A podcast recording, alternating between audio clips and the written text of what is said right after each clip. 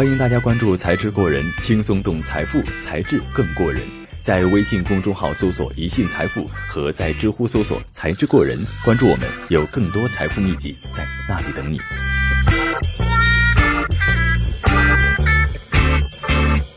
自古以来，夫债妻还，妻债夫偿，被认为是天经地义。对感情深厚的夫妻而言，财产上本就不分你我，面对债务时也情愿抱着共甘共苦的心态共同面对。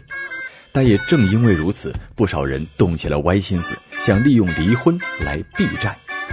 一张只有一方签字的借条，都可以让另一方瞬间背上巨额的债务。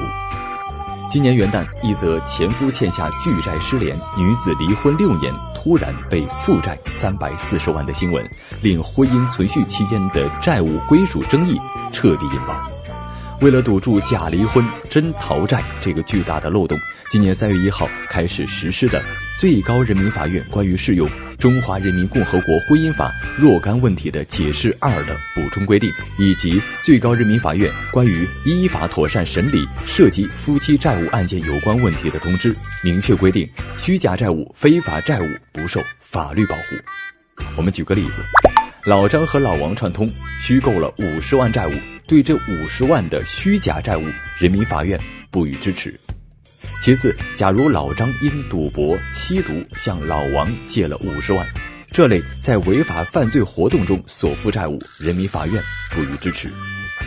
再比如，老王瞒着妻子向老张借了五十万用于个人开销，这五十万借款属于老王的个人债务，妻子无需共同偿还。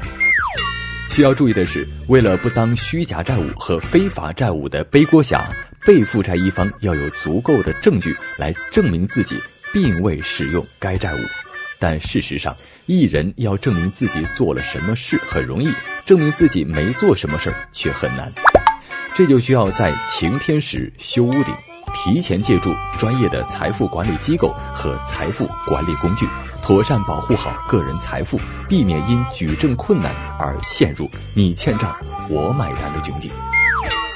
三类已婚人急需做好财富风控。我要稳稳的幸福，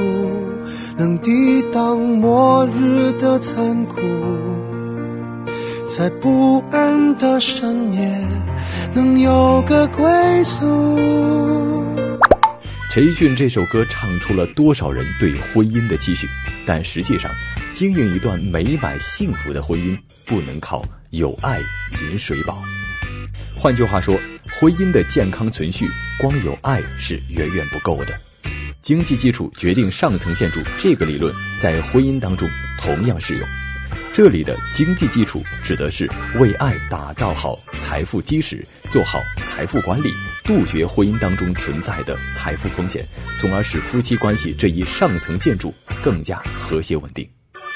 特别是对企业家、黑马型创业者、企业高管等高净值、超高净值人士而言，不做好财富管理，离婚时免不了伤钱又伤心啊。从财产上看，我是处在优势地位的有钱人，但是有钱就离亏吗？和前妻因离婚缠斗多年，曾身家近五百亿的杜双华，在万字公开信中这样发问：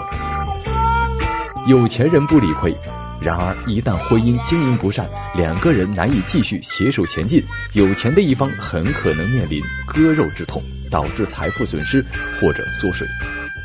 对于国内日益增多的高净值和超高净值人士来说，面对个人财产在婚后的增值和受益等转化，如果不及时做好界定和证明，离婚时就会面临谈钱伤感情乃至失去过半财富的问题。甚至影响家族和财富向下一代顺利传承，